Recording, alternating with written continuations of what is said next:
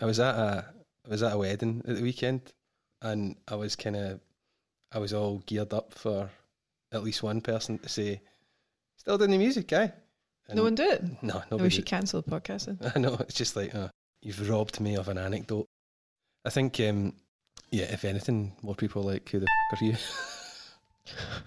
My family are like, "Oh, you still playing that bassoon?" I'm like, "Are you kidding?" Hello, and welcome to Still Doing the Music, guy. A new podcast that will hopefully give you, the listener, an insight into parts unfamiliar. There are plenty of podcasts that talk about the music and the process. But we're going to talk around the music and shine a light in the bits that don't get discussed so often.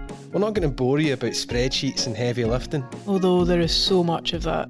We're going to talk to objectively successful independent artists and find out how they cope with a constantly changing industry. How they cope with having to be an accountant. An influencer. And a manager amongst many other things on top of making music in one way or another. How they cope with the constant devaluation of recorded work and the harsh realities of touring. And how they juggle their other jobs and roles to literally survive as an artist today. Today's guest spent a significant portion of his childhood in California before the lure of North Lanarkshire in the 80s became too much to resist, returning to Scotland at the age of 12.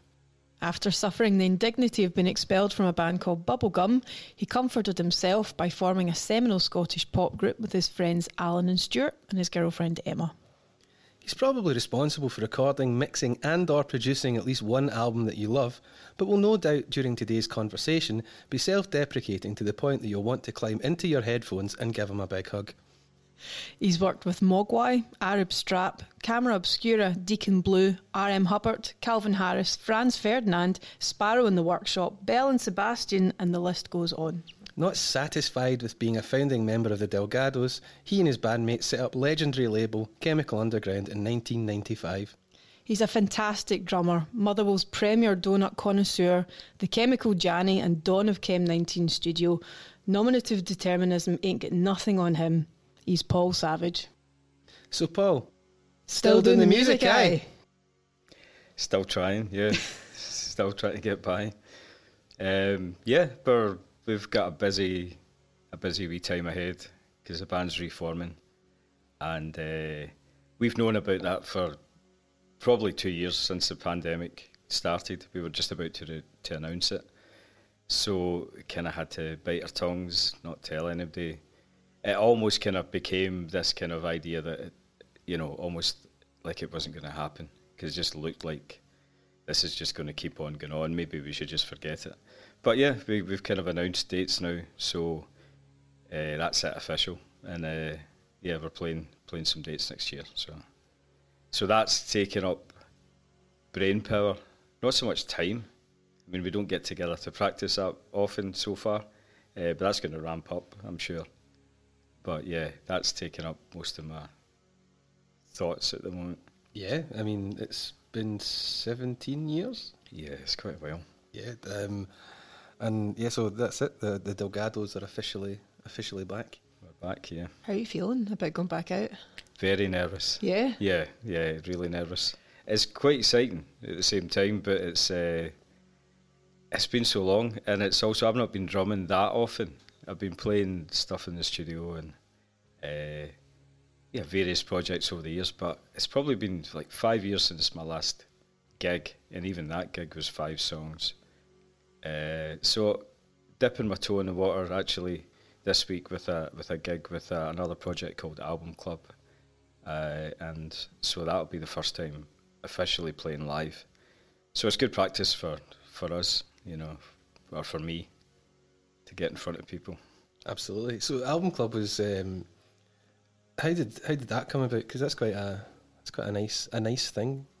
Yeah, it's been that's been amazing to be honest. That I mean, I, I love talking about music. I love listening to music, um, but I think when you're producing or when you're recording, you go through this period where the last thing you want to do is listen to music because you've just done it for ten hours. You know, people are always saying to me, "Could you have a listen to this? Could you do this? What do you think of this?" I'm like, I come home, I don't want to listen to anything, so um, it became really quite hard to to find that time to to listen to new stuff or, or old stuff, just listen to anything. Um, but I've gradually got that back over the years. I've kind of, I kind of see it as a different thing. Like maybe at the weekend I'll be able to take some time and listen to some stuff. But Album Club came about with a friend of mine called MJ, who used to be in Zoey Van Goey. Had this idea of doing a book club but for records. So the idea is that you choose an album, everyone goes away and listens to it for whatever, however many, however many weeks we we have, like six weeks usually. So you listen, I listen your own time, really. Was this as a, a reaction to like the the COVID nineteen lockdown, or was it did it start before that? Started just before. It Oh, started a year before it. So I think randomly MJ and I have these freakouts where we go, it's all over, our careers are finished. What are we going to do? So like he was, he had one of these moments. I had one of these moments, and we were saying, what are we going to do with ourselves? Like no one wants us, because that's what it's like in the studio. You can go, you can go a year with it being really busy, or you can go six months where it's just random, like few weeks here and there, and you do feel like, oh no, this is this is it, this is it gone. I'm surprised the industry's still surviving with the with the whole streaming income, but that's a whole other podcast, I'm sure. But the the whole idea that the, you know you're, we're constantly kind of battling against, um, yeah, this nice history, especially when you did this that really nice introduction. It sounds like I've done a lot, but sometimes it really does feel like, oh well, that's it done. Right, I'll go and be a barista. I mean, I'm in a cold sweat here, like hearing that you thought that you know that's me done, that's my career over. So like, um, I'm a, I'm it. yeah, But doesn't every mus- every musician feel that when you drop out and when you've got like two months of nothing in the calendar and you think, how am I going to pay? How am I going to pay the rent? How am I going to keep In it going? exposure. Yeah. And all those Oh yeah, yeah, exposure. I know. Um, imagine it turning that there's a bank somewhere that takes exposure, and Exposure turns it into cash. Yeah, that would be brilliant. Yeah, profile. Yeah. Um, so yeah, we had one of these moments, and he came up with this idea. Look, let's just let's just get together for fun. We'll do the book club, album club thing, like a book club. He brought people that we didn't know. Basically, he had he works in theatre, so a few playwrights. Um, Peter Geoghegan was involved. He's a political commentator. Um, yeah, lots of different people from various walks of life that he knew, but they didn't necessarily all know each other. So Emma and I were invited along. And so we met a bunch of new people and we got on really well. We did it for about a year before lockdown. Then during lockdown, it really came into its own. I think it, the format of it is kind of chaired by MJ. So you know what it's like when you when you when lockdown happened and then everyone invited you to a Zoom party, and it was a rammy. It was like Mhm. an absolute mess. People talking over each other, or awkward silences. So you didn't know what to do. So most people ended up just getting absolutely steaming and staring at screens for two hours and going, "How do I get out of this? Right? How do I back away from this?" The album club was completely different because it was it was kind of the way that MJ hosts it.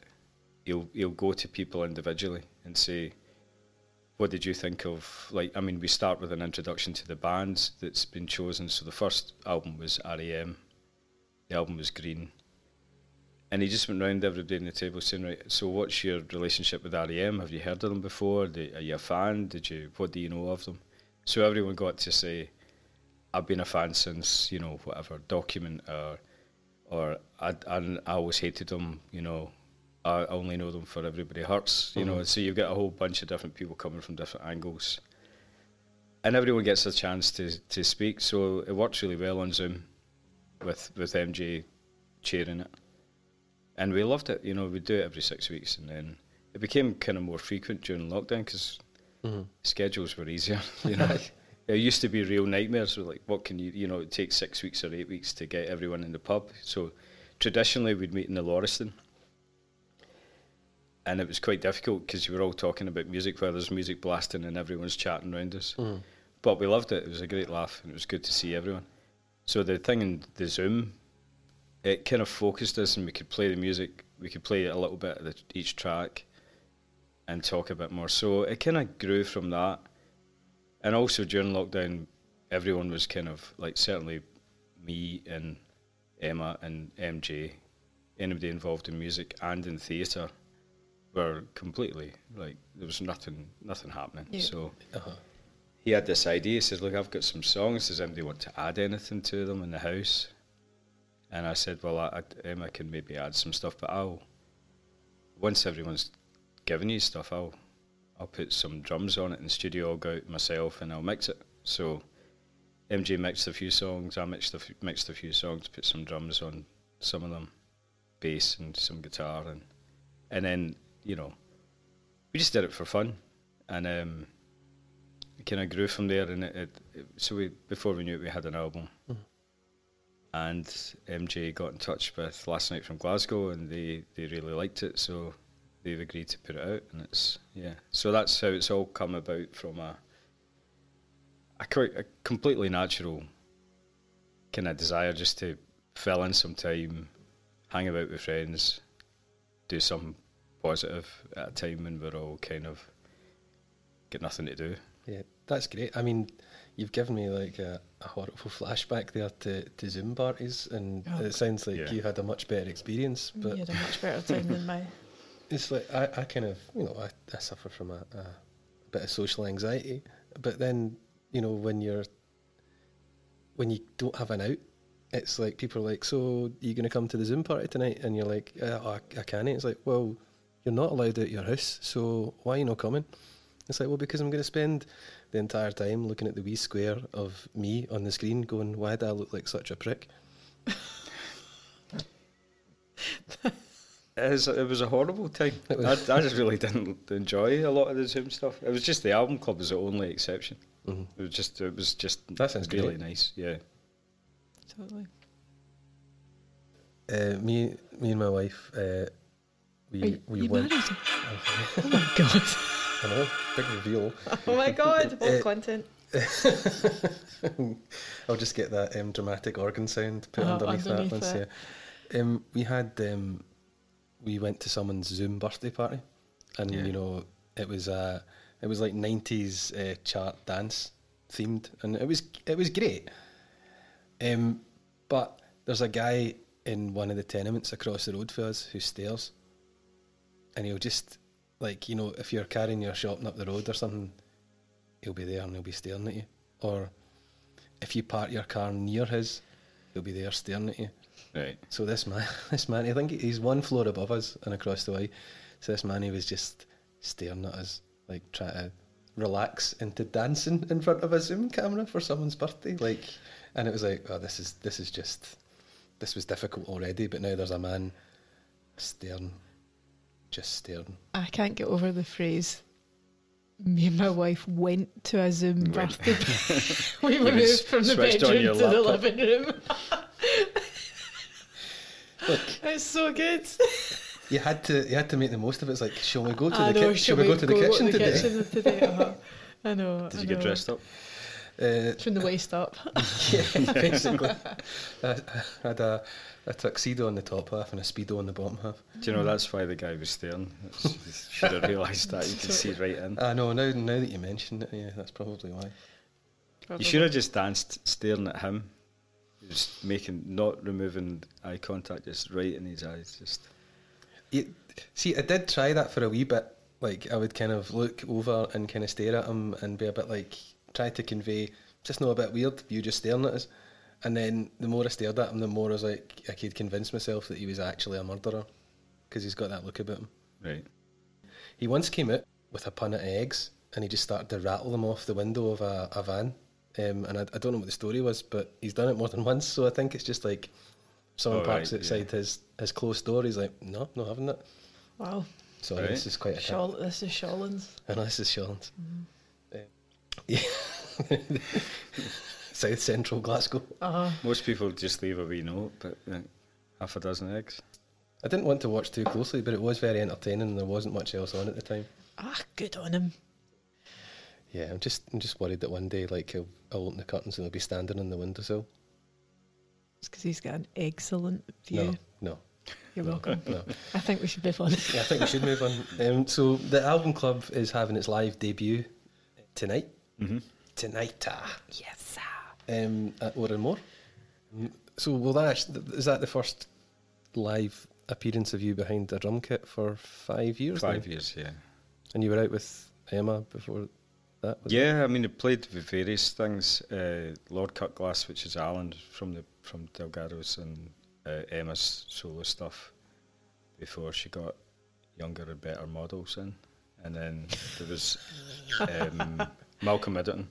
Uh, just after we split up, went out with Malcolm. Um, You yeah, split so up with the Delgados, not yeah, your wife. not Emma. Yeah, yeah. Hot cod. Just went away with Malcolm. I was there, Yeah. what's all coming in?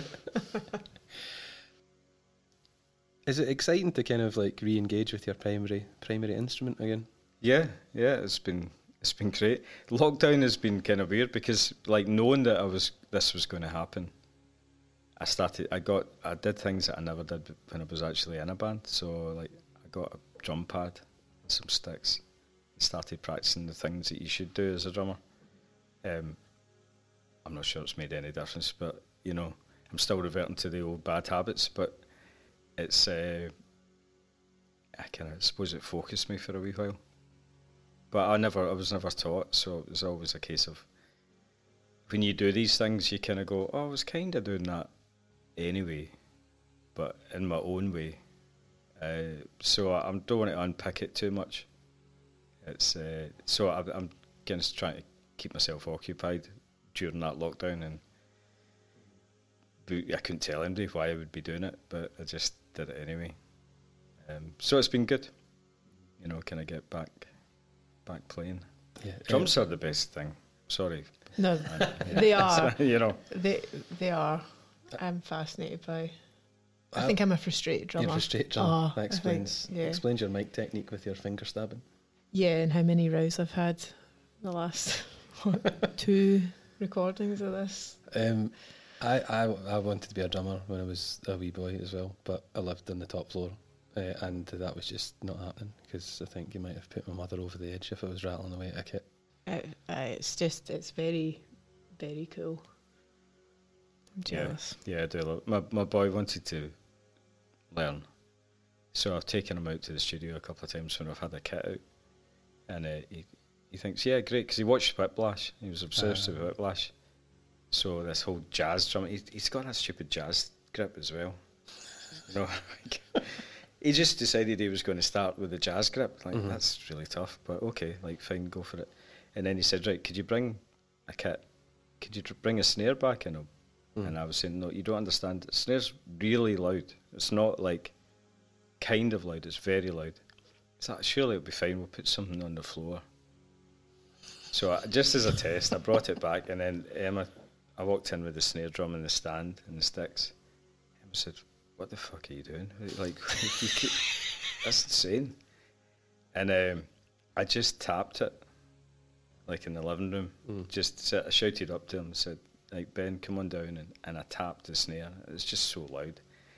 He came down. Okay, right, yeah, I get it. I get it. It's not happening in the house because we're in the te- we're we're neighbours on either side, so Two cat, no cat shaped cat shaped holes in your window. yeah, exactly. They were gone. Yeah. You know, like the babies on either side were screaming. You know, yeah. So it's it's not a kit. It's not an instrument you can you can really practice. But he was also like um, opening the door to you being able to shout at him like J.K. Simmons. Yeah. Well, that, you're you're the second drummer that we've had on this podcast in its infancy. So um, you're listening to Keeping the Beat. Yeah. um, Five A's in case you want to know. five A's. Sticks. Ah, okay. Oh, good. I thought you were telling us his What high type of results. stick? Pro Mark? No. Do you know what's the one with the wee American flag on it? Is that Pro Mark? I don't know. No, that'll be Vic a Vic Firth. Firth. Vic yeah. Firth, yeah. See, I Look should at know you. this. Listen, See, you don't are. at me between Martin Johnson, Audrey Tait, every drummer that I know. I feel like I should be better than I am, but You you really are taking being part of the rhythm section seriously. aren't you? oh God, yeah. Yeah. What's the point if you're not unit. gonna? I was learning a six-stroke roll. Yes. Get there. There we go. Yeah, last I've time, I been s- learning, yeah. yeah, last time I seen you were doing paradiddles in the van. Mm-hmm. Speaking in tongues. okay, and you're back in the studio. yes, so uh, behave yourself. I know.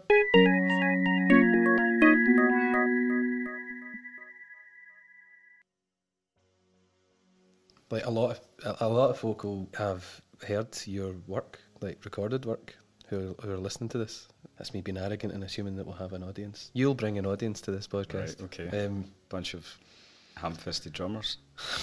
And my dad. hello, Mr. hello, Mr. Printer. Yes. Sorry for sweatily hugging you at the Glad Cafe. Um, you're taking you're taking a well-earned break from being the king of uh, Chem 19 to go back to to doing some live stuff. But I mean, I think it would be remiss of us not to have a chat about like the the decades of work that you've done behind the mixing Yeah. desk and production work as well. Sure. You're not always on production duties, but when you when you are producing a record, how do you how do you cope with the pressure of an artist essentially kind of handing you their, their baby? That's a really bad metaphor. How do you cope with an artist handing you a baby and saying educate this or Yeah. make it look different, Mould it. mold it? There Change my baby. Um, yeah, that's now freaking me out. I'd rather not use that in my in my mind. I think that would be an awful thing. But um, I, I I quite I prefer production work because it usually means if someone asks me to produce something, they're on board with the idea that I can suggest things. Whereas if it's just you know somebody just wanting to record um, or just wanting me to mix there's probably they're not quite as invested as as the f- somebody with the full production thing.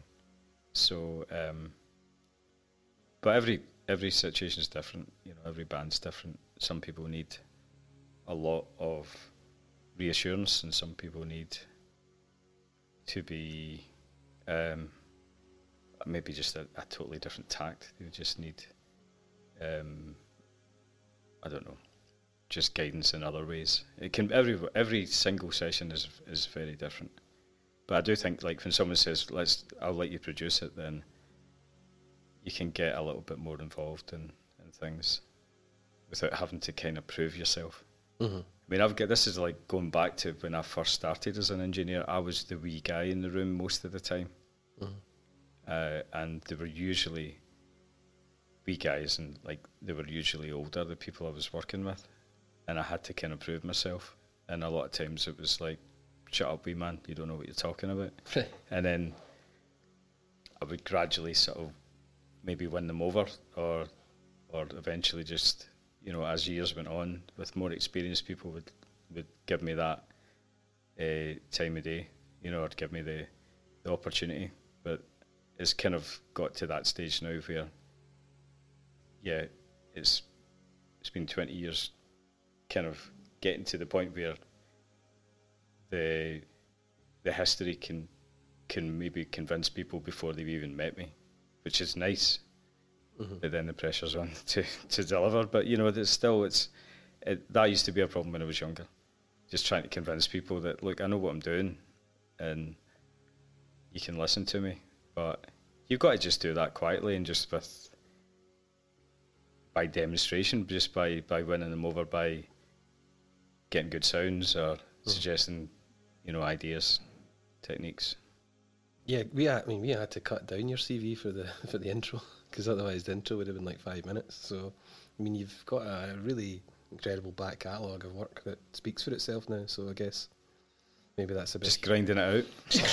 grinding it out. 20 years grinding it out in the indie scene. You've Yeah. just been working on Paolo Nutini's new record, and Yeah. that's a very high profile thing, given Yeah. how long it's been since he last Oh, are recorded going something. Crazy for it at the moment. Yeah, it's been six years, I think, since Yeah. his last one. So it kind of got a call out the blue just before Christmas and uh, asking if I would be interested in mixing a song. So, of course, I said, yeah, that would be that would be great. Um, and then I had a chat with him.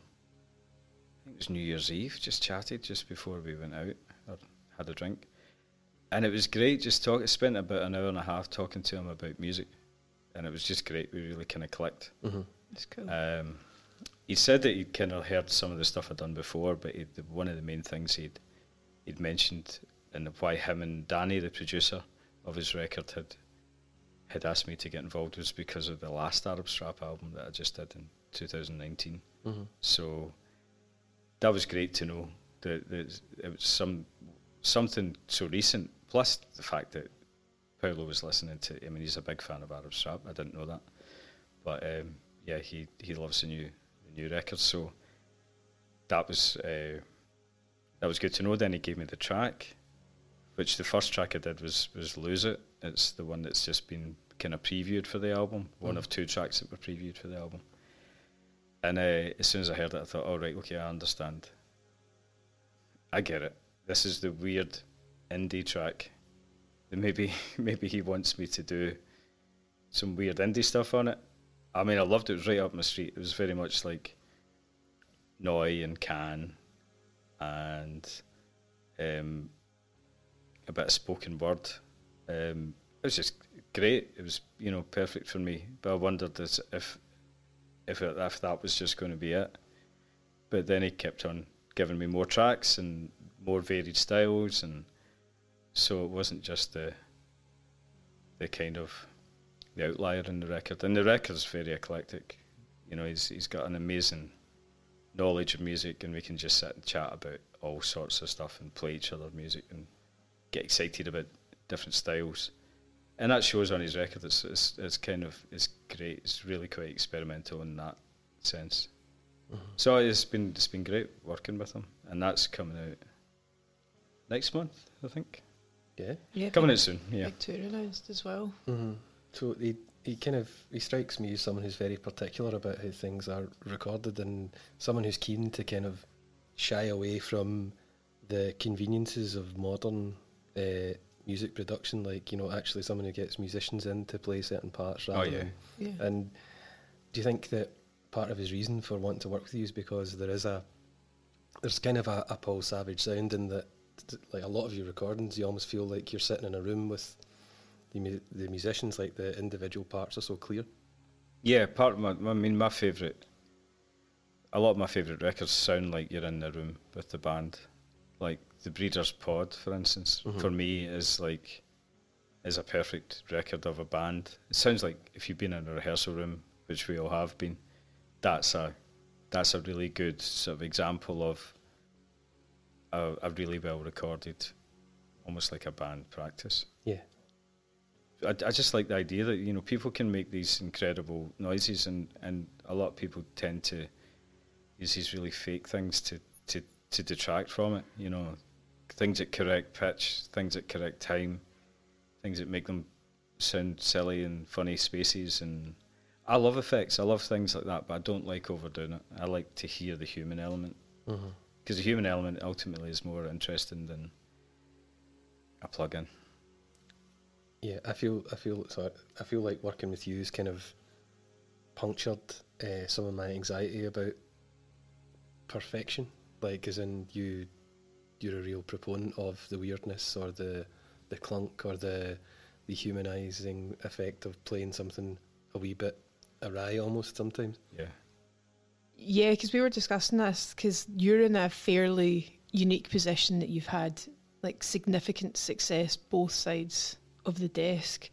So I guess how do the senses of achievement compare? I mean, playing live will give you immediate feedback, but is that sort of thing comparable to engineering a take and realizing that the artist has entered like a state of flow and that they're hitting on something amazing? They're both. I think they're both quite different. Uh, it's been a while since I played live, so it's kind of. Hopefully, I'll be feeling some kind of um, enjoyment from that later. But you know, I think the. I think that it's a culmination of things. So when you're in the studio and you, you hit upon a, a, a good period of time where ideas are flowing and, and someone's just comfortable. I think it's like getting artists comfortable is really the key because then they can perform without without that kind of sense that they're they're kind of thinking about their dinner or they're thinking about the microphone's not right in the right position and somebody's looking at them through the window and distracting them. If it's just a comfortable space and they can just be and do what they should be doing, that's a real that's the goal. And then you can get some amazing stuff out of that. And all these little nudges and tweaks and changes and ideas that people exchange in the studio. Sometimes you get this these moments where it just a lot of great ideas follow from everybody in the room just very very quickly, and you end, up looking back at it like a day later and go, "That was amazing. That was a real moment." You know, a lot of people were on the top of their game at that point. So it can be like I like to include everyone. So like if you're if you're certainly if you're doing basic stuff with drums, bass, guitars, keys, whatever, everyone in the in the room, and people start sort of playing off each other. That's that's not something that you can do sitting at a laptop Mm. with one person's vision. It's a it's a group effort, and you just need to create that environment in a room where you can go well. The bass player is going to push on that note or pushed accidentally, but could the could the drummer accent that, and then somebody else goes, "Oh, actually, that my guitar could play an offbeat after that, and that would work." And suddenly, it's like to construct that in your head, you need to be some kind of genius. It has to be lots of different people with different jobs going, okay, well, now we'll all fit. Just the way bands do naturally. Um, so, yeah, I, I, I, it's something you notice after. Um, it's something you notice maybe even once it's all done, once it's all mixed. Once it's all out, sometimes is when I when I first hear something for the like truly for the first time, Yeah. like hear it without that maybe that pressure of I'm still mixing it, I'm still concentrating on it. Mhm. I really like to get to that moment where I, I hear something and it's maybe enough time's gone by that I forget that I did it. I just know that I like it. Like if I hear it on the radio, there's been a couple of times I've caught myself going, Oh, I love this song. It sounds great. Who did it? Or who is it? And then I realise, oh, it's this one, you know, this one I was involved in in some way. Mhm. Um, and then I check myself and say, don't be an arrogant prick. So, but yeah. Um, I quite like the idea of you driving in the car and being like, this is great, who did this? I was like, yeah, sharp. yeah, yeah, like, you have to. I like how you immediately slash your your enjoyment. Just like you know, stop enjoying yourself. I am so good at this. I should just do it. that was me. Um, so, aye, uh, you're a very, you're a very calming presence in the studio.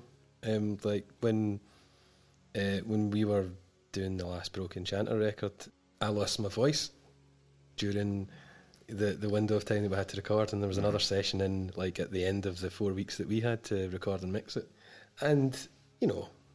Were you catastrophised? Well, Yeah. I, I was I was ripping up a, a hanky into, catastrophe- into smaller small pieces. Like I'm a very positive person. Catastrophe hits. yeah.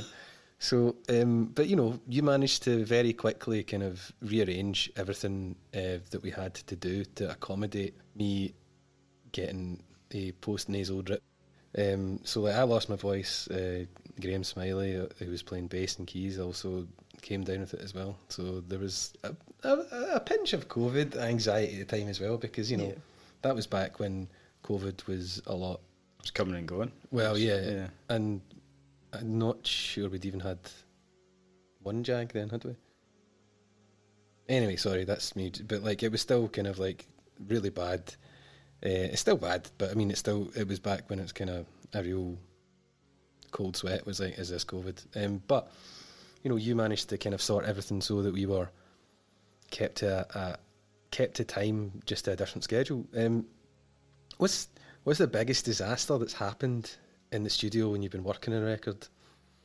And like, how did you kind of keep a cool head when everything seemed to be going absolutely, you know, bosom skyward? I can't think of disasters. I mean, I've made some pretty big mistakes. Um, We don't. Uh, sorry, I didn't mean for you to self-flagellate. It's more like kind of just. It doesn't necessarily have to be. To be my fault, You, uh, you cost them. yeah. Um, That's the like ones a- I can think of. I mean, on the first Mogwai album, we this is way back when we were we were on tape. Um, I was probably a year or two into my like me doing this, and um, we didn't have much money, so we only had a few reels.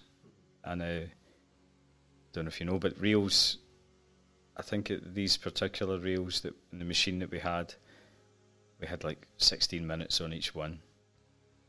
And the drummer from Kenickie, Pete, came along one day. Uh, it's Lauren Laverne's brother, Pete.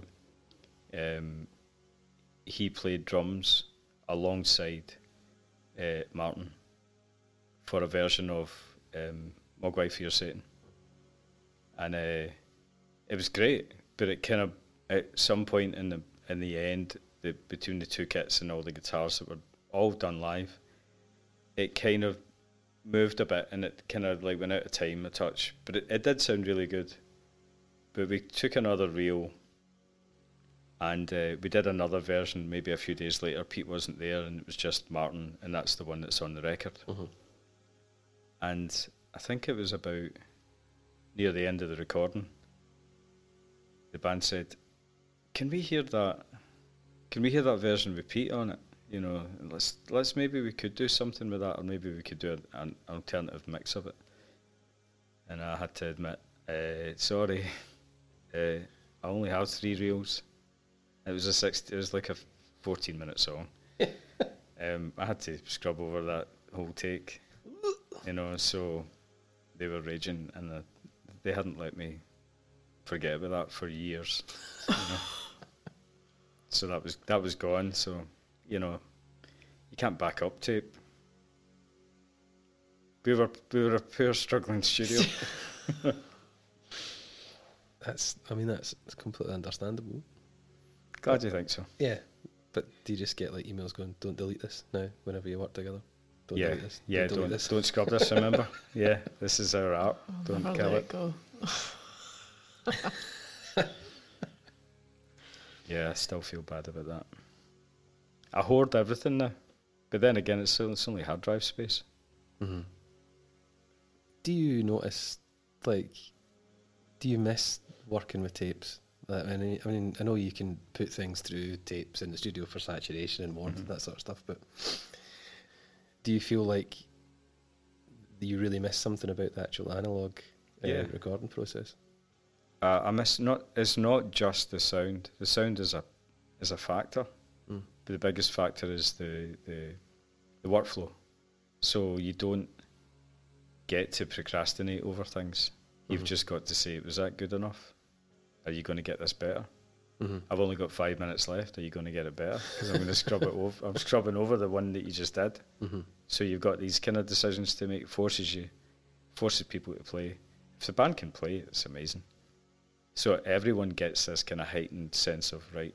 Oh, right. So I don't. I can't do five takes and take the best verse one and the best verse, you know, verse four and Mhm. splice them. You know, that's not going to happen.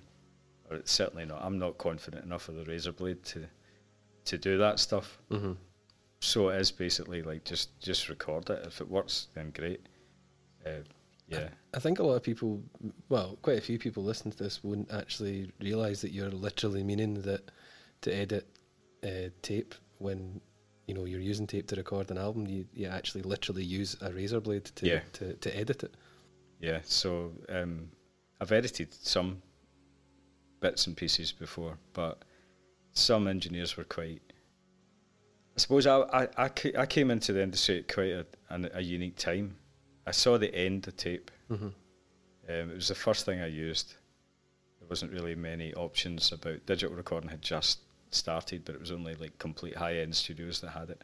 So we had a pretty basic tape recorder, small desk, and then it was like that. I mean, the, the label started in '95. We were still using tape on the Great Eastern, for instance, in 2000. But by the time Hate came out, we were using a combination of tape and tape and digital on Pro Tools, Mm-hmm. and uh, that was 2002. So that was around about the time when things flipped over Mm-hmm. between 1999 and 2001 when we were recording. So um, I was lucky enough to catch that pre-digital era Mm. and then post-digital era, and it's been, you know, I feel quite lucky that I was kind of sat right at that perfect moment to see the benefits of both. Tape could be a pain, you know. it has to be set up right. Um, so it was, yeah, it was just it, it was fiddly, and Mhm. it, you know the editing capabilities of, of Pro Tools and other other DAWs are available, but you know like Logic or whatever.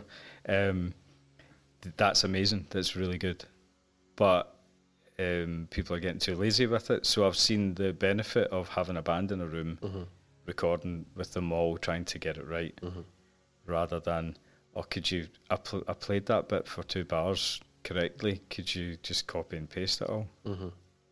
So I've had people come in with that attitude.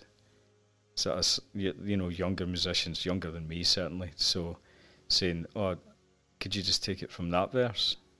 I'm saying, "Mm, "Yeah, we could, but Do it again. You- do it again, do it right." And at least the fact that something slightly different is going to happen when you do verse two Mhm. rather than copy verse one into it. You're going to play it slightly different, especially if you play from the start of the song and then you kind of lean into it a bit more in verse two, or you do something slightly different. Your people's brains when they're listening, you might not. It may not be the front of your your your, um, your thoughts that this is copied, but in the back, I'm sure people kind of almost like let go of the engagement of the song if it's just like I'm just hearing this again. Mhm. I'm hearing that drum beat again. Mhm. I'm hearing this exact playing once more. It's just endless, and I just think people just go, "Oh yeah," they switch off. Yeah. I think having something slightly different, or the mistakes, the human element, is is really important. Mhm. And I think that it's interesting. That a lot of the the stuff that people are referencing now with eighties stuff, they'll tell me like, you know, I want a really modern sound. Here's an 808 kick, you know, from 1982. Like, great. So dry. Yeah, it's really annoying. So, yeah, so like a lot of drums that I've, I'm actually recording are newer than the drum machines that people want to sound modern on. Mhm.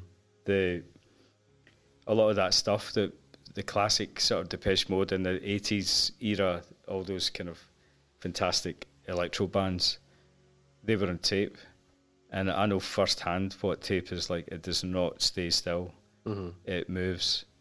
And I think there's something in that that a lot of that stuff was not rock solid, like a drum machine, even though it was a drum machine. The wow and flutter of the tape would just make it sort of move slightly. I think that had a lot to do with giving a human element to a lot of that, a lot of those recordings. Yeah. And now that's gone.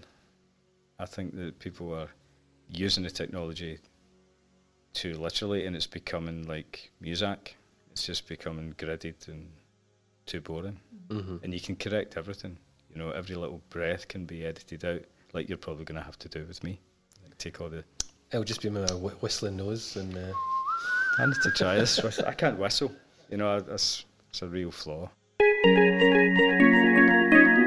If you're enjoying this podcast or would like to incentivize us to get better at it, head over to our Patreon. Patreon. Patreon. Patreon? Patreon. 100% Patreon. Patreon page. Become a patron of the podcast. Head to patreon.com forward slash SDTMA. That is patreon.com forward slash SDTMA. And what does that stand for, David? Still doing the music, aye? wow. Seamless stuff. So, if you can chuck us a few quid a month, that'll really help us to produce, make this podcast. But if you can't afford that, you can listen for free. We are living in a hellish dystopia after all.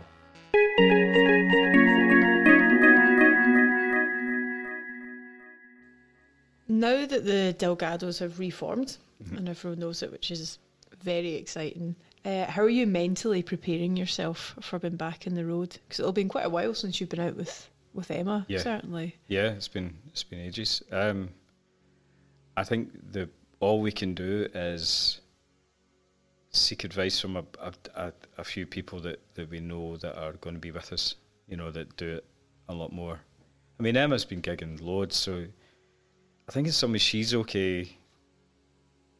Me and Stuart are probably the the least kind of um, up to speed with gigging and playing.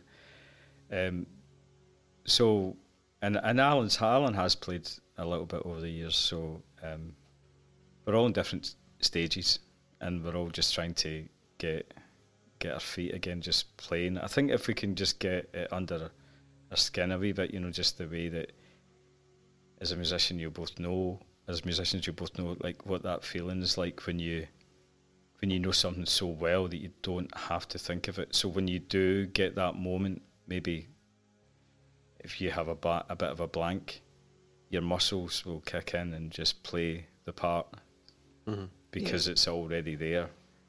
Kind of just getting to that is is um, is maybe the the kind of goal. But the weird thing I have noticed is that it's already there. It's strange that we must have played these songs for, for so long. We did a lot of touring back in the day, so there was a, an example that we were we tried a song off the Great Eastern called "Aye Today." We tried that last week, and I hadn't listened to it for years. Never mind played it. Mhm. So Alan said, I, "I've kind of got it." He'd been listening to it, and Stuart said, oh, "I think I could I could play it." I said, "I have no idea how it goes. I can't remember it. I can remember. I know I know the song, but you know, I don't. I didn't remember it to play it." But we just said, let's just go for it and just just play and see where we are. And I, I've said this to a few people like that are drummers. They they kind of agree. It's like we started the song, and it, it was as if I could watch my hands doing something that I had no control over.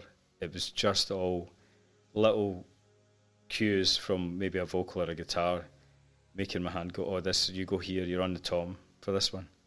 and you do this, and then you crash, and then you it's a kick drum on that beat, and because there was no pressure, we weren't playing it in front of anybody. It was just us. Mhm. It was just really fascinating watching another part of my memory that I had no tangible sort of conscious knowledge of taking over what I was doing. So that uh, you know, it's, it is there. It's really important to get that. I think. But the strange thing is, after 17 years, it is actually still there. I never thought that would happen. Bad. Yeah, um, when when I was when I've been out like say touring a record or like when you're playing songs from a previous record and stuff, Yeah. I, I used to I used to have a couple of drinks before I'd go on stage because if I had if I had no drinks it, it'd be fine, but if I had one pint or like one bottle of beer, then I'd find I would think about things and the muscle memory would not be there because I would be too aware of what I was trying to do, and then I would like sometimes stumble over words or be like if you think about what chords next, then you're doomed. Yeah. Yeah. If you think about walking, you'll fall over. Yeah. You know, if you think about it really hard, like exactly everything that you do, it will be stilted. It will be weird. hmm And I think you got to get to the point where you don't look at it, just let it, let it happen. There's another part of your brain that you should be hoping to engage, and uh, that is uh, that's certainly happening in a in a weird way. So the preparation is is more just like getting repeated playing, getting getting used to it, so that Stamina, isn't it? yeah, and it's stamina as Yeah. well. I mean, I haven't played drums for a long time, hmm so yeah, So, when you're in the studio, do you get to a point where you're like, okay, we need to do like a dress rehearsal? So you then will pour the beer on your snare and your floor tom, Yeah. then, or do you save that for like the actual live save show? that for later. Okay. Yeah, get the bandages on the knuckles and uh, the, the blood off the, the sticks. Yeah, Mhm. Well, one of the hardest things, you know, after uh, after the pandemic was, you know, being mobile enough and uh, free of thought enough to be able to put your foot up in the, the, the drum On the riser or the, or the oh, yeah, monitor. on the wedge, yeah, yeah. yeah, to you know, you'll know when you're slapping away at a solo on the bass that I think it's illegal to play slap bass, Slap or bass. certainly know Mhm. how to and choose to do it. I think that's the issue. and certainly in central Scotland, Uh-huh. it's been I just when when we're like um, sound checking and you start doing slap bass, I try and look at you like as sad as possible. Just like I think I managed to cry one sound check just so Mm, you'll stop. You'll never look at me with as much hate as I feel about myself when I do it. So Well, speaking of that, uh, th- there's been uh, so you know we live in a a, a modern uh, dystopia of constant photos and stuff, and there's been a few photos that people have posted on Twitter and stuff of us being on tour, um, where you're looking at me like Oh my god, like you've like killed my kitten or something. Yeah, you've uh-huh. snapped Yeah. its neck. like we've been in a marriage for forty years and I've just undermined you the entire time. But tonight's the night that you're going to slip There's- the knife between my ribs. One photo in particular, I was, act- I'll, sh- I'll show you after this. I was actually shocked at how, like, I'm looking at you with absolute disgust and outrage. I didn't even know my face could contort in such a Um, way, but only for David. It was as if you had picked up the bass and played some slap. Yes. Oh, Yeah. yeah.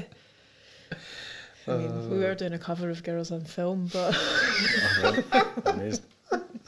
by the way, what a banging bass line anyway. Yeah. So, uh, yeah. We should have a chat about slap bass and acceptable slap bass in songs.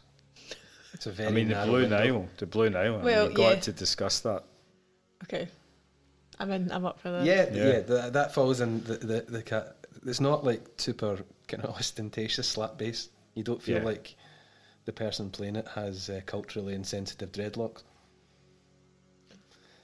I'm just get the next album's full of slap interludes, all sorts. See Like that? Seinfeld. Aye, totally. Oh, I mean, th- No, don't. That's You- great. between slap. songs, you got to do it. Ding, ding, ding, ding. Pockets, and I mean like tiny pockets of slap in Jagged Little Pill that I think make tracks for me. Bum, Oh, ba-da-dum. yeah. No, no, Uh, there's one specific Bum, moment. Yeah, or but Sorry. there's a uh, couple of like just like fleas like tugging the strings or smacking them. Oh, right. Okay. I think there's a limit, isn't there? The threshold, like maybe like an old sampler that could only sample for like 1.6 seconds. There it is. Like it's the same idea. Like you're only allowed that much of slap. That's it. And there we go. We've wrapped up slap as Yeah, done. technique done. 1.6 seconds. 1.6 and that's it. seconds of slap. It's your limit. Speaking of quickfire things, uh, worst motorway service experience. Go. Worst one. It would be. You know that horrible one that's in. Is it Forton? Lancaster? Forton? Mm. The one with the kind of Is two. that the spaceship? spaceship Oh towers. my god. That's its second appearance That's on this podcast second- already. oh, yeah, yeah. it's rubbish. Like it's rubbish. It, it promises so much from when you're driving. You see it and you think, "Oh, let's go to the spaceship. That looks amazing." And then you get to it, and it's like two identical, horrible, grimy, uncared for seventies monstrosities with M&S and Burger King. That's the Burger King bridge as well, isn't it? Burger King Bridge. Yes. Yeah. Oh, such a disappointing array of shops and just yeah, but it is it's because it looks so good. Like it's a brutalist seventies monstrosity in, Yeah. a spa- in a, as a in the form of a spaceship, but mm-hmm. you get into that spaceship and it's shit, Yeah. shit spaceship. It spaceship. does promise a lot. And then Yeah, But at least when you're eating your Burger King above the carriageway, you can fantasize about just, you know, being sucked under the wheels of an 18 wheeler. Oh, David, that's very, very dark. There's another services 22 miles down the road that'd be better. I mean, God Look, we've talked about that services, and it's the one that's. Uh, I know, I it's know. the one at the end of your journey when you're heading home, and it's. Uh, oh, when you think you're further than you are, Mm. and then, yeah, yeah, yeah. what one's that? that's the Lancaster Oh, the. Lancaster Oh, one. when Yeah, you- Can we quickly touch on Tebay? Because everybody's got such a thing for Tebay. Okay. yeah. Do you share it? I, You like Tebay? I like Tebay because. Okay, I prefer. Because you like pissing money into the winds well, I prefer, a, sausage. Mar- yeah, that's Yeah. it. I prefer a That's- Marks Spencer services, to be honest. Mhm. I like the look of the Tebay. I like the like walking around and looking at all the little jars and Mhm. sourdough bread and crackers, like with I feel chili like it should flakes. have a petting zoo at the side of it. yeah, and it would I- I think complete it probably did at one point. Yeah, Yeah. There's, like, there's goats that you can touch. yeah. Um, but like, yeah, okay. So I know you're not a huge fan, and I like it because it's it's at least a wee bit less kind of um, I don't know. Like most motorway services in the UK, feel like you are in a shite remake of Blade Runner, um, Mhm. because it's just this grim, like day glow, gaudy Yeah. vibe, but it's not quite you know 3D. 3D Is Blade. Runner the three-breasted woman? No, that's Total Recall. Because there's a lot of that in the Lancaster one. Yeah, Yeah, okay, no, fair enough. Maybe like the Mars colony in Total Mm. Recall's a better analogy. it's, it is very much like that. but like the reason I like the Marks and Spencers ones is because you can get vegetables, so it's like you don't feel like you're eating your way to an earlier grave. Well, yeah. I mean, you are at every services. Tebay's got a good shower. You've used a shower in a service. I've actually used the shower a couple of times in services. We're going to have to talk about the shower thing because uh, the band, we, we traditionally toured in a tour bus. Not because we were like, oh, we want tour buses, but there's 10 people on stage, there's four or five crew, so we need a 16 berth. It makes sense financially because if Yeah. we had hotel rooms for everyone, it'd be a fortune. So we were minging though, you know, because we were like 16 on a bus. And, you know, you'd be away for three weeks and go, right, and then we'd have to just go into swimming pools and we'd sometimes just say like to the tour manager eventually like we're too stinking. We need to get a day room somewhere. It looks like we're going to go down that route again. So we need to talk about services swimming pools and Venues. venues some venues might have it Oh, yeah, well, the bars were back home but like you know Shepherd's Bush yeah, you know. good shower. okay great Yeah. sorted we can go through the Brighton where I'm sure the Concorde doesn't have showers Uh, I can confirm it does. Oh, it Two does? showers in the Concorde. Yeah, yeah, yeah. I was there a month and a bit ago. Yes. brilliant okay No. Leadmill One nice, one not nice. okay Um, I don't know about that. I also took out a gym membership to use shower. I see, I'm a two shower a day type of person, so I find the Right. touring thing. Well, you're the ideal person to talk to because Let's talk about showers. Yeah. It's a different podcast. Yeah, I'll go and stick Still doing on. the showering now. shares on tour. Uh, Manchester Academy. yeah, uh-huh. Yeah? The academies are great. Clean Amazing. enough. Take a wee pair of flip flops though. Aye. Want trench foot. Veruca Um, Hazard. Oh, totally. But That's a good shout then. Tell everyone we're sorted. done. I'll hose everyone out the back like filthy raccoons. Yeah, that, that would be fine, but you would enjoy it too much. Probably. I think Filthy Raccoons as a band name is really good. yeah, with the, with the front person Veruca Hazard. Oh dear. Um, so sorry, we, we we totally interrupted you. Was there a particular bad time at the the shite UFO services, or is it just the Disappointment. I think it's just general every groom. time because it, it kind of still lures me in. Like when I see it and I think, oh yeah, that. concrete and then, I and then beam? before I know it, I'm, I'm in there. I go, yeah, this is shit. You're going to be in there later this year, but like, maybe it's I know. changed. I know. I think It's we go to Tebay and then get It fleeced. hasn't. It's either that and get some, you know, steampunk bespoke sausage roll that Yeah. doesn't taste very nice. Have any of the Delgados ever met Pedro Delgado? Nope. Great. Okay, so Moving on. um, I'm getting into the swing of this Yeah, podcast that's it. stuff. Next. yeah, My, my own podcast would last 30 minutes, like 18 questions. Not great. Okay, next. um,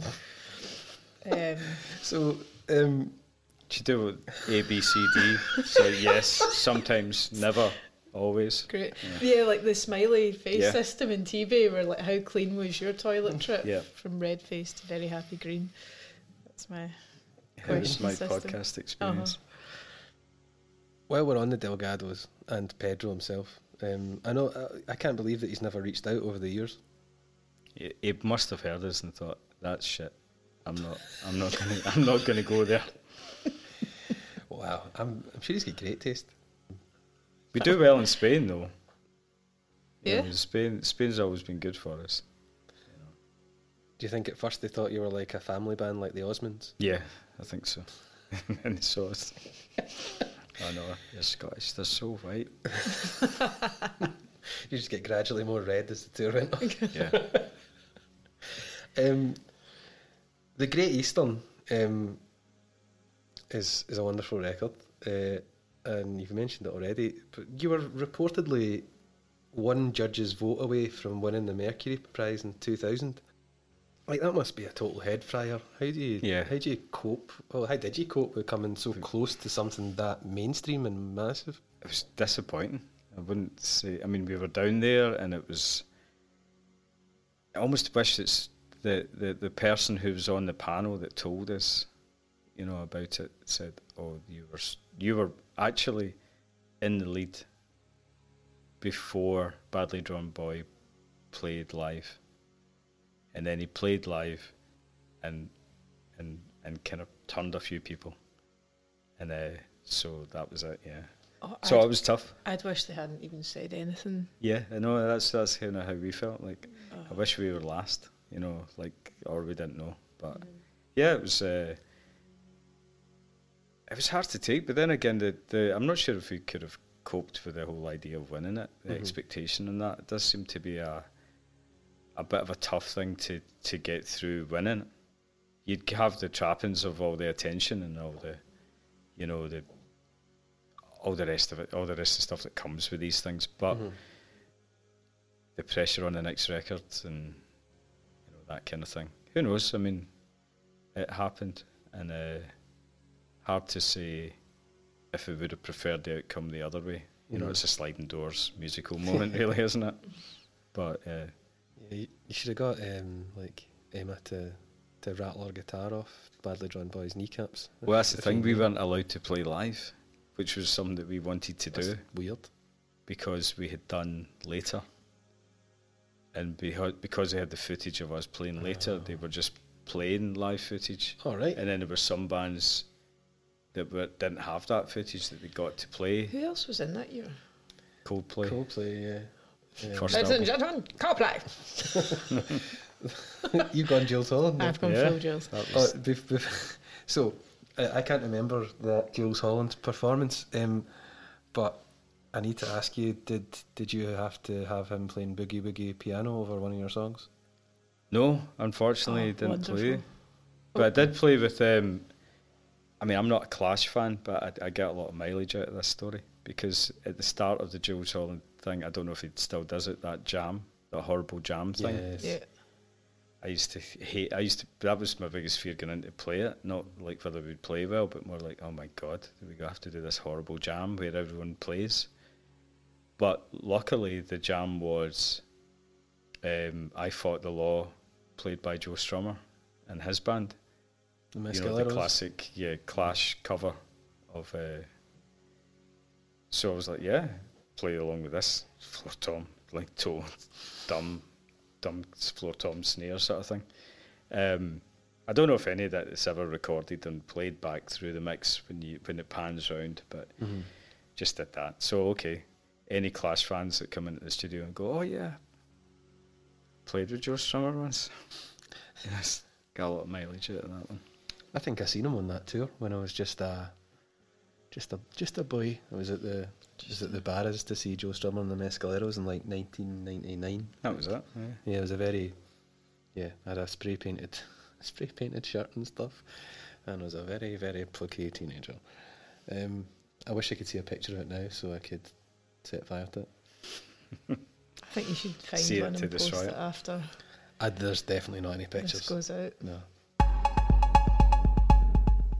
Tell us? If you've had a massive musical high or a joyous musical bubble, as David likes to call it, uh, that has been immediately punctured by probably day to day life. Oh right, yeah.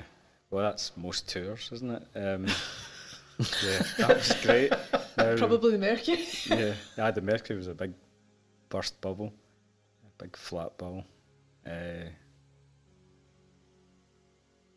I suppose, like I said, probably most tours are, Yeah. are, are really are big highs, and then coming back to to normal life um, was always really tough, especially if you've been, you know, we'd be in New York or something. You know, I always loved the idea of like playing. I would still get a, a little buzz out of the idea that you're in a different country and people come and see you. I Yeah. just thought that was just incredible. Like we're in New York and there's it's a sold out show at the Bowery or something like that, and you think this is this doesn't get much better. yeah. And then you go back home to rainy Glasgow and nappies and stuff. At the time, my son was Mhm. was two years old, so like uh, that was kind of like that was a, a real contrast. And um, you go away for six weeks or something, and it's like it's it's such a big rush every night, and then you come back, back. and you just you're back to normal life, and it's quite a quite a different thing. I mean, uh, we'd never had anywhere near the kind of successes that some people had. But you still get this idea that it's a real event every night, and when you don't get that every night, that's kind of strange. It's a bizarre feeling. So come Mm. back, Back. down. You'll, you'll get that all the time, I suppose. Just one night at Wembley, and then next night, Shawlands. Shawlands, yeah. It's, Maybe uh, tomorrow, Shawlands. Mm-hmm. Yeah, sometimes like when you come back for tour, I'm, I'll be like, st- I'll be making a dinner, and then it's like, why, why is nobody applauding or cheering this? Yeah. Where's my positive reinforcement? It's a Why great no- ramen that you made. Why is no one giving me a drink? Uh huh. I know. Buying your own beer. I mean, this fridge just doesn't replenish Uh-huh. with beer. yeah, Weird things that you just get used to. Yeah. I I think we were, we were we were used to like uh, scrapping over a, a, an eight can pack of Tennent's, but or it's a diff- It slightly different. like six weeks in Germany that I did where I could not tell you where I was in Germany or what day of the week it was at any point. I had no idea. And by that that point. I'd stopped. I mean, you'll laugh because you know I'm terrible responding to anybody.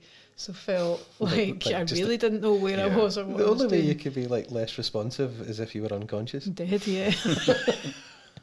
yes. yeah, I'm terrible. yeah. But that that's another thing that's just that's going we're going to have to get used to is that the last time we were on tour, there was nothing like the available ways of communicating Mm-hmm. that that we have now. I mean, obviously mobile phones were there, but you couldn't get email on mobile phones at the time. Mm-hmm. God, this sound like a real granddad moment here, but like, yeah, you didn't have like the ability to do video calls, share things. You could text somebody, but even then, it was like roaming, data roaming, in, in America and things like that. This wasn't really happening, so I couldn't text home Mm-hmm. unless I had a laptop and I and I hooked up to the, you know, the internet and and we sent an email home. That would be the way to do it. And now it's like the world has completely changed. It's all photographs and Yeah. social media content and that kind of nonsense which we're having to. I mean, you know, it's not as if we've been, you know, taken out of that for the last fifteen years because we're both involved in the music industry. Mm-hmm. S- I'm going to say both. I mean, me and Emma. We both have responsibilities on for social media on various things, like Chemical Underground or Chem 19 or mm-hmm. our own personal ones. So it's not as if it's like, here, this is Twitter. You know, I've been on it for 10 years. but I've never had to engage with it as a band. Yeah. So we're kind of now having to think about all that stuff, like banned Facebook, a band Instagram, banned Twitter. It's a mm. full time job. Is It's, it's social honking. it's, Yeah, you've. I know you need to endure that all the time. and- Despite like, despite only being twenty nine uh, years old, I still, I still remember. I still remember like when you would just you would check your email maybe once a day, and that was fine, and everything was fine. The world mm. didn't end, and now it's Yeah. kind of like people are like, We're "Sent- out. Uh, sent in this email thirty seven minutes ago, and uh, I've not heard anything back Yeah. yet. best. Best. Yeah. Gets more and more passive aggressive. Many aggressive. thanks. Gone from, the kind has gone from the regards. um, I'm looking forward a lot to the Delgados uh, TikTok. oh yeah, so am I. Hmm. I'm going to be dancing. you have to dance on TikToks? I think so. It's a big- Part of it, certainly. Otherwise, it. otherwise, you're just kind of staring dead-eyed into the camera. If you're not. I could do that. Definitely, I could do that fine. Or we should do like a Paul Savage every hour on the hour TikTok. Yeah. just, just you like crossfade and stuff. and go, Aye. You filming? Yeah. I'll just do the same face, and you've got to guess if it's aggressive or if it's me being scared, or you know, because it's the same look either way for me. just gives this kind of terrified, wide-eyed thing. Yeah, Also, I think look we've, forward to it. I think we've said Emma's name like maybe twenty times, but not actually. It's Emma Pollock. Yes. Um, We so we're have ass- clarified. yeah, we're assuming. I'll just uh, do a wee a wee voiceover earlier on the first time we say Emma. Small wiki wiki entry. Yeah, just for clarification. Yeah, the, one of the major things, you know, is the is the social media onslaught these days. But I guess the other huge thing since the Delgados have last been out about is the shift from people buying music to people just streaming it. And Yeah. so, you know, you obviously haven't been, again, it's not you coming back going, guess what? Nobody buys anywhere near as Yeah. many CDs or records anymore. CDs, yeah. But but how have you experienced the, the, the shift to streaming? You know, working with artists, I guess mainly um, in in the studio, and like just generally as being involved in chemical as well. I think it's been, on the whole, a terrible thing for, for music. I mean, it's like a, it's it's so well documented. There's so many people talking about it and legally trying to battle with labels and uh, and maybe the labels that own Spotify, for instance. You know, they're dragging their heels. They're not like kind of like yeah, let's let's change this um, situation where artists get nothing and the shareholders, i.e., them, get a massive amount of money. Um, the argument that Spotify is has been making a loss is is a very cute one. It's very very clever. They have marketed themselves enormously over the last 10, 15 years. They've they've pulled themselves into a position where they are almost indispensable with people's in people's lives. They've cornered the market in a, in a lot of ways, and um, yeah, so the books might look like well, we're we're making a loss, Mm-hmm.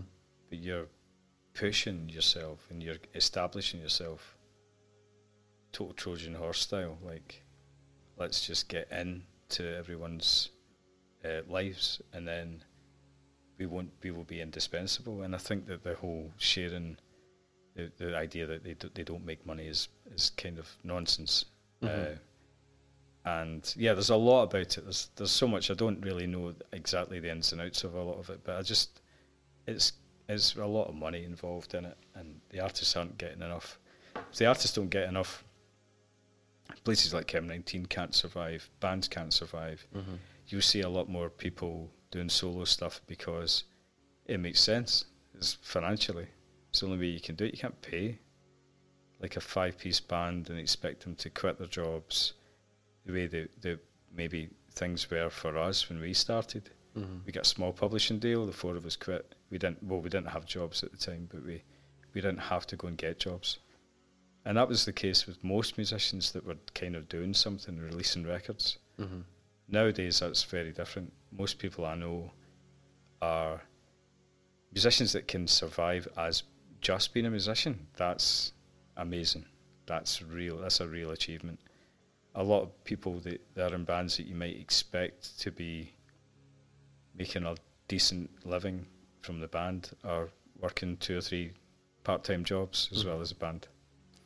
That's So yeah, that's one of the reasons that we wanted to do this podcast. It's to kind of not have a moan about things, but I'll just try to kind of like start a healthier conversation with um, between musicians who are working today and also maybe people who are listening to this that aren't musicians. Um, that there's a real toxic kind of trait amongst musicians, all of us, that we have to present this things are going amazing all the time kind of front, and you have to allude, like try and give the impression that this is the only thing that I do.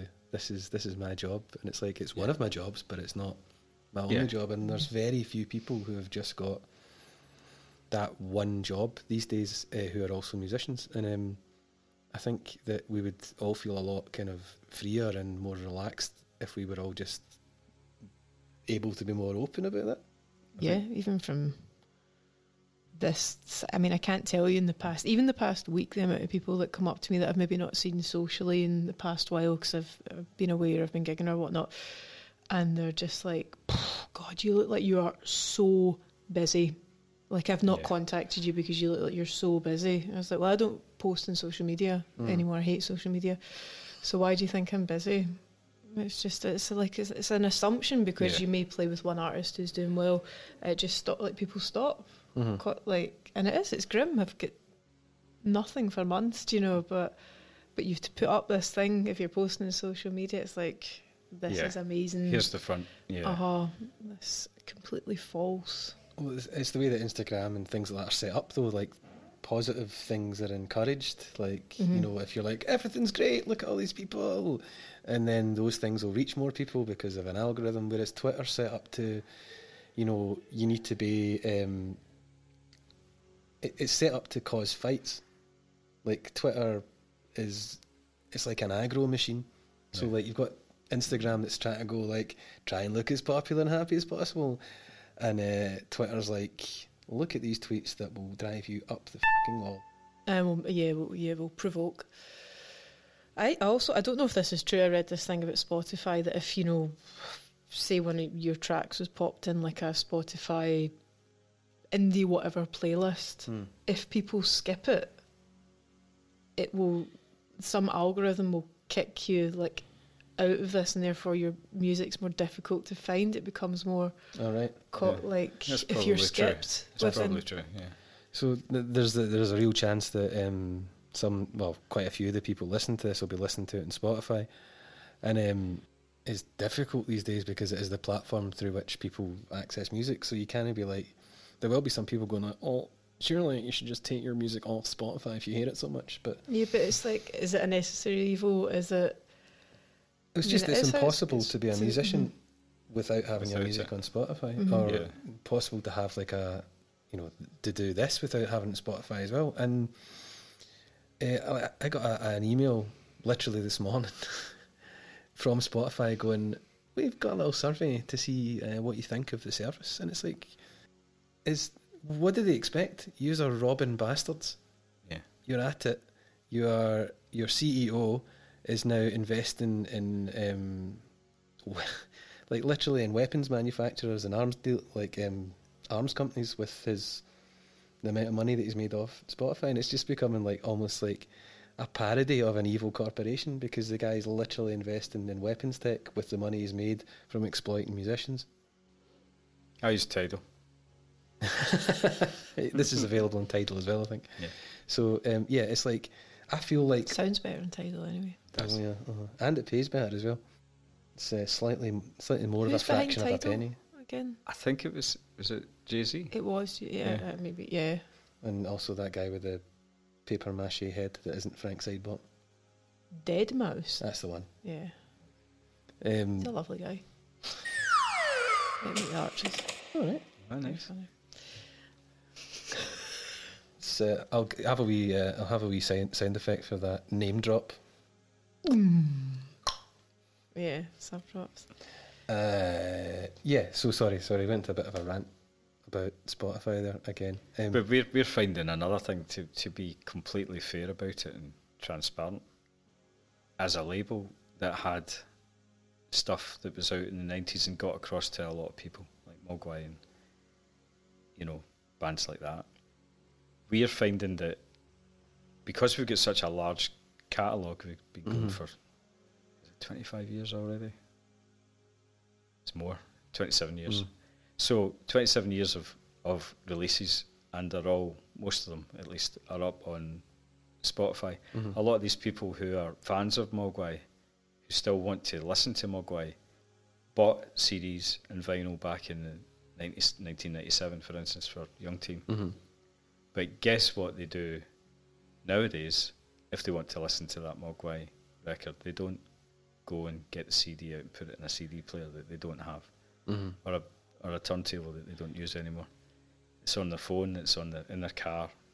So they're they're in some ways we're benefiting as a label from the investment that we did years ago, and Spotify's enabling us. Our streaming services are enabling us to almost get paid again. So that's a, and obviously we, we that goes to the band as well. That everything gets split, but that's one positive side effect of the industry that if you have enough catalogue like we do, we're kind of lucky to scrape. We're, we're scraping by. We're we're only in existence for two things at the moment. Um, to be blunt, it's probably Mogwai, and it's probably uh, a general drip of of that old of that the whole catalogue. Little Mhm. tiny tiny bits of in cash that comes in from two three hundred different catalogue numbers Mhm. and we're just about scraping by a wage for someone to, Yeah. to do that without us going under. Um, that's not a great state of affairs. I mean, we've got a lot of amazing records and over the years, and there's a lot of investment, but Mm. it's, it is enabling us to not manufacture. So the plus side is we don't have to manufacture this, and the money just comes in. Mhm. And it is sometimes you'll find that a lot of the people that are using it are they've already bought the record. Yeah, I mean that feels like damning with faint praise. So you've Yeah. got a gigantic back catalogue, and you're scraping by because Yeah. of the ridiculously unfair compensation that Spotify provide for them having that catalogue Yeah. and them generating ad revenue off the back of it. And so, Well, that's why everyone's buying catalogue. You hear about you know Bob Dylan sold his catalogue, Mhm. and everyone everyone's doing it. And people have approached us recently saying, "Could we buy your catalogue?" And I'm thinking, mm, why? Why do you want the catalogue? mhm. And it's exactly because what we are seeing in a very modest way, because we're a small label, is this is just a gift that keeps on giving. And if people could market it more, if people could buy our catalogue and then push it to more people and get more on more playlists and Spotify, then they would find that, all right, that's worth it. Everyone's buying up catalogue. It's, it's a huge thing. One single album or one single song is not going to be enough. It's quantity. Mhm. It's what the- they're they're looking for, and there's a reason for it. So with and I think Bruce Springsteen was another one that's just sold his entire catalogue. yeah, I'm assuming that's partially because that allows licensing to other media in, in perpetuity, right? So that's the dying twitches of the music industry, or these hedge funds buying up a catalogue and then going, well, we'll just license this to streaming services, programs, uh, whatever, Yeah. anything you want. They can, without the artistic interference of going, please do not use my, um, you know, my song for a, a BA Systems advert. it might be that. Yeah, there might there might be back deals about anything that gets used gets 50-50 or or maybe they still some people still have the right to veto it. Yeah. Who knows? But I'm just waiting for a like a an ad, a recruitment advert for like the US Air Force that's not listened to the lyrics of Born in the USA and try and use it for an ad campaign. yeah, I'm sure that That's that'd be perfect. True though, like I'm trying to strike a balance between moaning about streaming because it's like that's not going to engender any sort of like sympathy from people here. Um, but I don't think enough people understand the very the, the harsh realities of it. hmm Yeah, well, one CD sale is going to obliterate most people's Spotify income for a week or Yeah. a couple of weeks or a month, depending on the size of the artist. But Mm. That, that six pound that you might get, all things considered, manufacturing and Mhm. you know, that's that's a lot of streams, you know. Uh, and like, I, I'm, I'm- I'm not surprised people aren't aware of um, how badly streaming payments uh, compensate artists because it's very boring. Yeah, It's not. It's not exciting. I feel like I'm I'm, I'm kind of off on a tangent, but I feel like merch sales recently have gone way up, yeah, or I'm kind of seeing the kind of flips. I mean, I know like getting your hand in vinyl is just like crazy at the moment. Yeah. and, Yeah. You know, don't know from even working some merch, you know, gigs for for promoters and stuff. It's I don't know. It just Yeah. feels like way more than it was pre-COVID, maybe, or maybe I think people are buying things to help. I think if Mhm. some people do understand that Oh. artists are struggling, and the only way to do that, I mean, if you if you buy a T-shirt at fifteen pounds or you know whatever, Billie Eilish jumper, straight. ninety quid. What? Ninety What? pounds for a Billie Eilish jumper. Has she worn it? Honestly, like yeah, ge- genuinely, Well, two hundred pounds at Alanis Morissette for a signed harmonica in a case, that's and I can unique. confirm that two of my friends bought them. a Morissette Moothie. A Morissette Missy, That's amazing. A Wow. Lala, We're going to have to Lala up our merch game because we, A Lala we just got a Pro Delgado T-shirt and that's it. T-shirts are going like thirty quid for a T-shirt minimum now. Thirty pounds. I am undercharged. That's that's ridiculous. You Yeah, can't you couldn't do that. Wild. But I mean, I've heard a lot of venues now. This is another thing we should talk about. Massive cuts. The That cuts, yeah, 20%. Uh huh. Unbelievable. and they're not providing a staff. They're not providing the staff. Yeah. I think I could understand if they if they were the ones that sold it and you've got somebody. So we were even talking about that. Like, do we?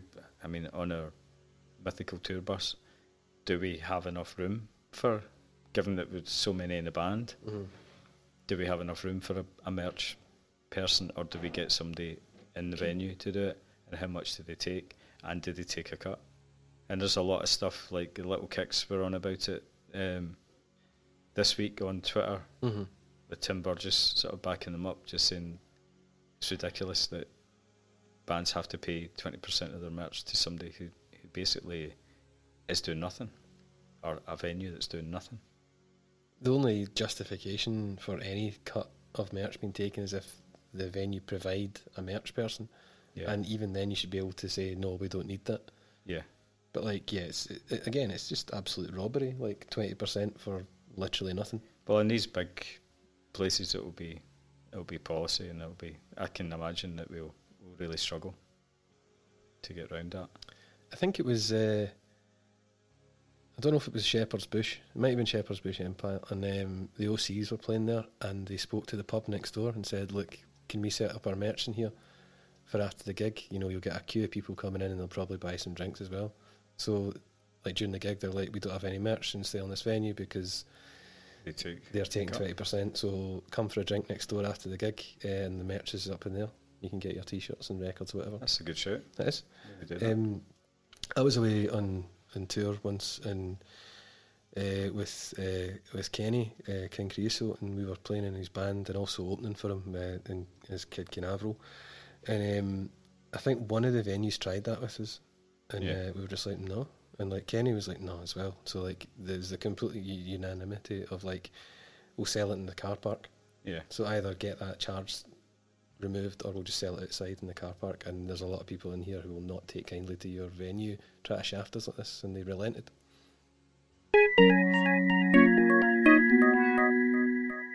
What's the big achievement that you put on your CV, and what's your personal proudest achievement? Like, do they differ?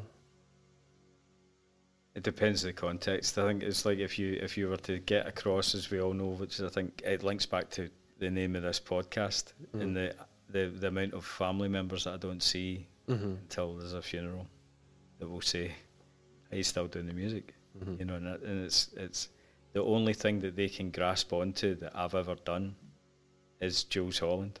Right. So it's not my proudest moment. It's not like I don't, I don't, I didn't enjoy it. It was great. It was fine. Um, but as a hook into normal, sort of like, you know, conversation for for family members that don't really listen to the music that I make. Mm-hmm. Oh yeah, my nephew was in Jools Holland. Right, okay, that's great. They can say that, and that's that's that would be the one hook that, that gets everyone in. As far as I'm concerned, it wouldn't be that. I suppose I'm probably there's no one thing. I'm proud of what we've done. I'm proud of the band. I'm, pr- I mean, this is weird talking about the band as as alive now, which I've not been doing for 17 years. Mm-hmm. I was always proud of what we achieved and the label achieved and what Emma achieves and but it's all and and any, any you know records that I'm I'm I'm working on. It's all been a very very long, slow. Hopefully, a, a series of, of, of good moves and, and, and good music and Mm-hmm. you know that's I think the legacy is more important than one thing. I don't think I could say that, but if I had to be pushed, I would say the Broken Chanter record, of course. Catastrophe Hits. So, I knew it. I just have you knew heard it yet? Anybody? You know, should go and check it out. It's available on Spotify. Hey, um, well, thank you very much for joining us. Yeah. That was uh, a, a real you. pleasure. Um, It was a lot of fun. yeah, that's, that's a long one as well. It was really good. Yeah, I really enjoyed it. Um, so yeah, thank you very much, Paul. Thanks Uh, for having me. Cheers.